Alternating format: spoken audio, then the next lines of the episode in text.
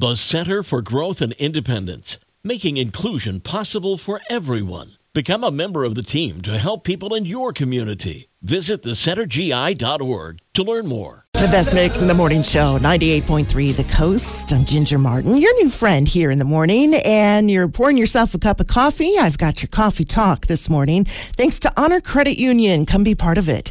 Okay, if you have littles who are getting lots of toys for Christmas this year, uh, sometimes that can be uh, a cause for overflow in the toy box, right? So here's a great idea if you need help with that.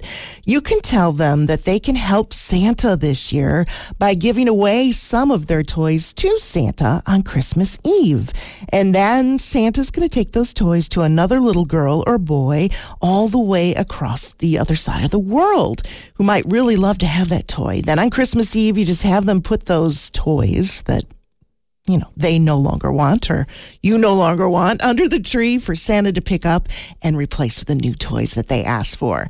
Here's a fun fact. If you're dating and expecting to get engaged sometime soon, 40% of all engagements take place between Thanksgiving and Valentine's Day, with some of the biggest days to pop the question being December 23rd, believe it or not, Christmas Eve and Christmas Day.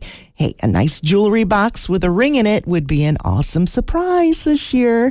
And if you're looking for a way to keep those holiday pounds at bay, experts say the best way to do that is just by using your bathroom scale. You could start today just record your weight. And if you see the number going up between now and New Year's Day, that could be your New Year's resolution to lose that extra pound or two, which should be pretty simple. The scale goes down, girl. High five to you if that scale goes down. And that is your coffee talk for your Monday morning from Honor Credit Union. Come be part of it from 98.3 The Coast.